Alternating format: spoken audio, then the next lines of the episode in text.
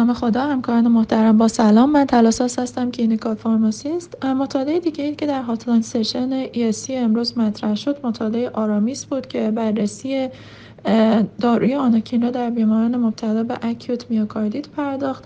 anakinra اینترلوکین یک beta blocker هست که اثرات مثبتش در بیماران پریکاردیت به اثبات رسیده. همینطور در چند case report اثرات خوبی در بیماران میوکاردیت نشون داده و این بزرگترین RCT هست که در جمعیت مبتلا به acute میوکاردیت انجام شده بررسی نقش inhibition در واقع مسیر اینترلوکین یک بتا می‌پردازه. جمعیت این مطالعه بیمارانی بودند که مبتلا به acute میوکاردیت بودن علامت دار بودن تروپونین بالا داشتن. میوکاردیتشون با CMR تایید شده و اندیکاسیون بستری در بیمارستان داشتن. در 72 ساعت اول بستری بیماران تحت درمان با آناکینرا 100 میلی گرم زیر جلدی روزانه یا پلاسبو قرار می گرفتن طول مدت درمان تا زمان ترخیص از بیمارستان بود یا حد اکثر 14 روز هر کدوم زودتر اتفاق بیفته.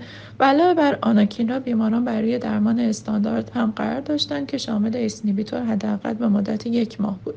این مطالعه یک مطالعه فاز دو B بود superiority trial بود. آناکینرا نسبت به پلاسبو یا همون درمان استاندارد endpoint اولیه تعداد روزهایی بود که بیمار free از complication های ناشی از میوکاردیت بود که شامل بستری شدن واسطه heart failure chest pain ی که نیاز به درمان پیدا کنه یا ejection fraction کمتر از 50 درصد و یا آریتمی های بطنی بود. در طی 28 روز بعد از ترخیص در بیمارستان.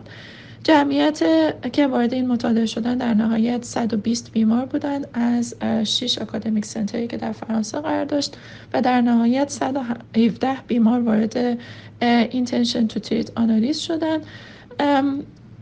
سمیانی سنی بیماران که توی این مطالعه بودن 28 سال بود حدود 90 درصدشون آقا بودن و در نهایت rate composite endpoint complication های ناشی از میوکاردیت توی 13.7 درصد بیماران اتفاق افتاد. تفاوت معنیداری بین گروهی که آناکینرا رو دریافت کرده بودن نسبت گروه پلاسبو وجود نداشت و همینطور آناکینرا از نظر safety endpoint خوب تحمل شد.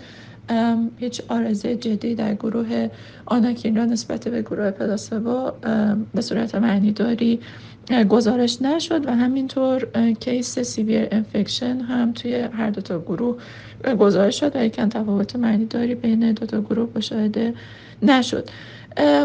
یک محدودیت های در ارتباط با این مطالعه وجود داره یکی اینکه بیماران low risk بودن طول مدت درمان صرفا 14 روز بود و جمعیتی که وارد مطالعه شدن خیلی جمعیت کوچیکی بود که در نهایت با توجه به در واقع سیفتی که آناکین را در این جمعیت نشون داد نیاز به انجام مطالعه برای بیماران های ریسک در و همینطور طول درمان طولانیتری وجود داره تا اینکه واقعا اثر بخشی آناکین را توی جمعیت میوکاردیت نشون داده بشه که آیا می‌تونه به عنوان درمان افکتیوی در این جمعیت همانند پریکاردیت مطرح بشه یا نه. خیلی ممنون از توجهتون.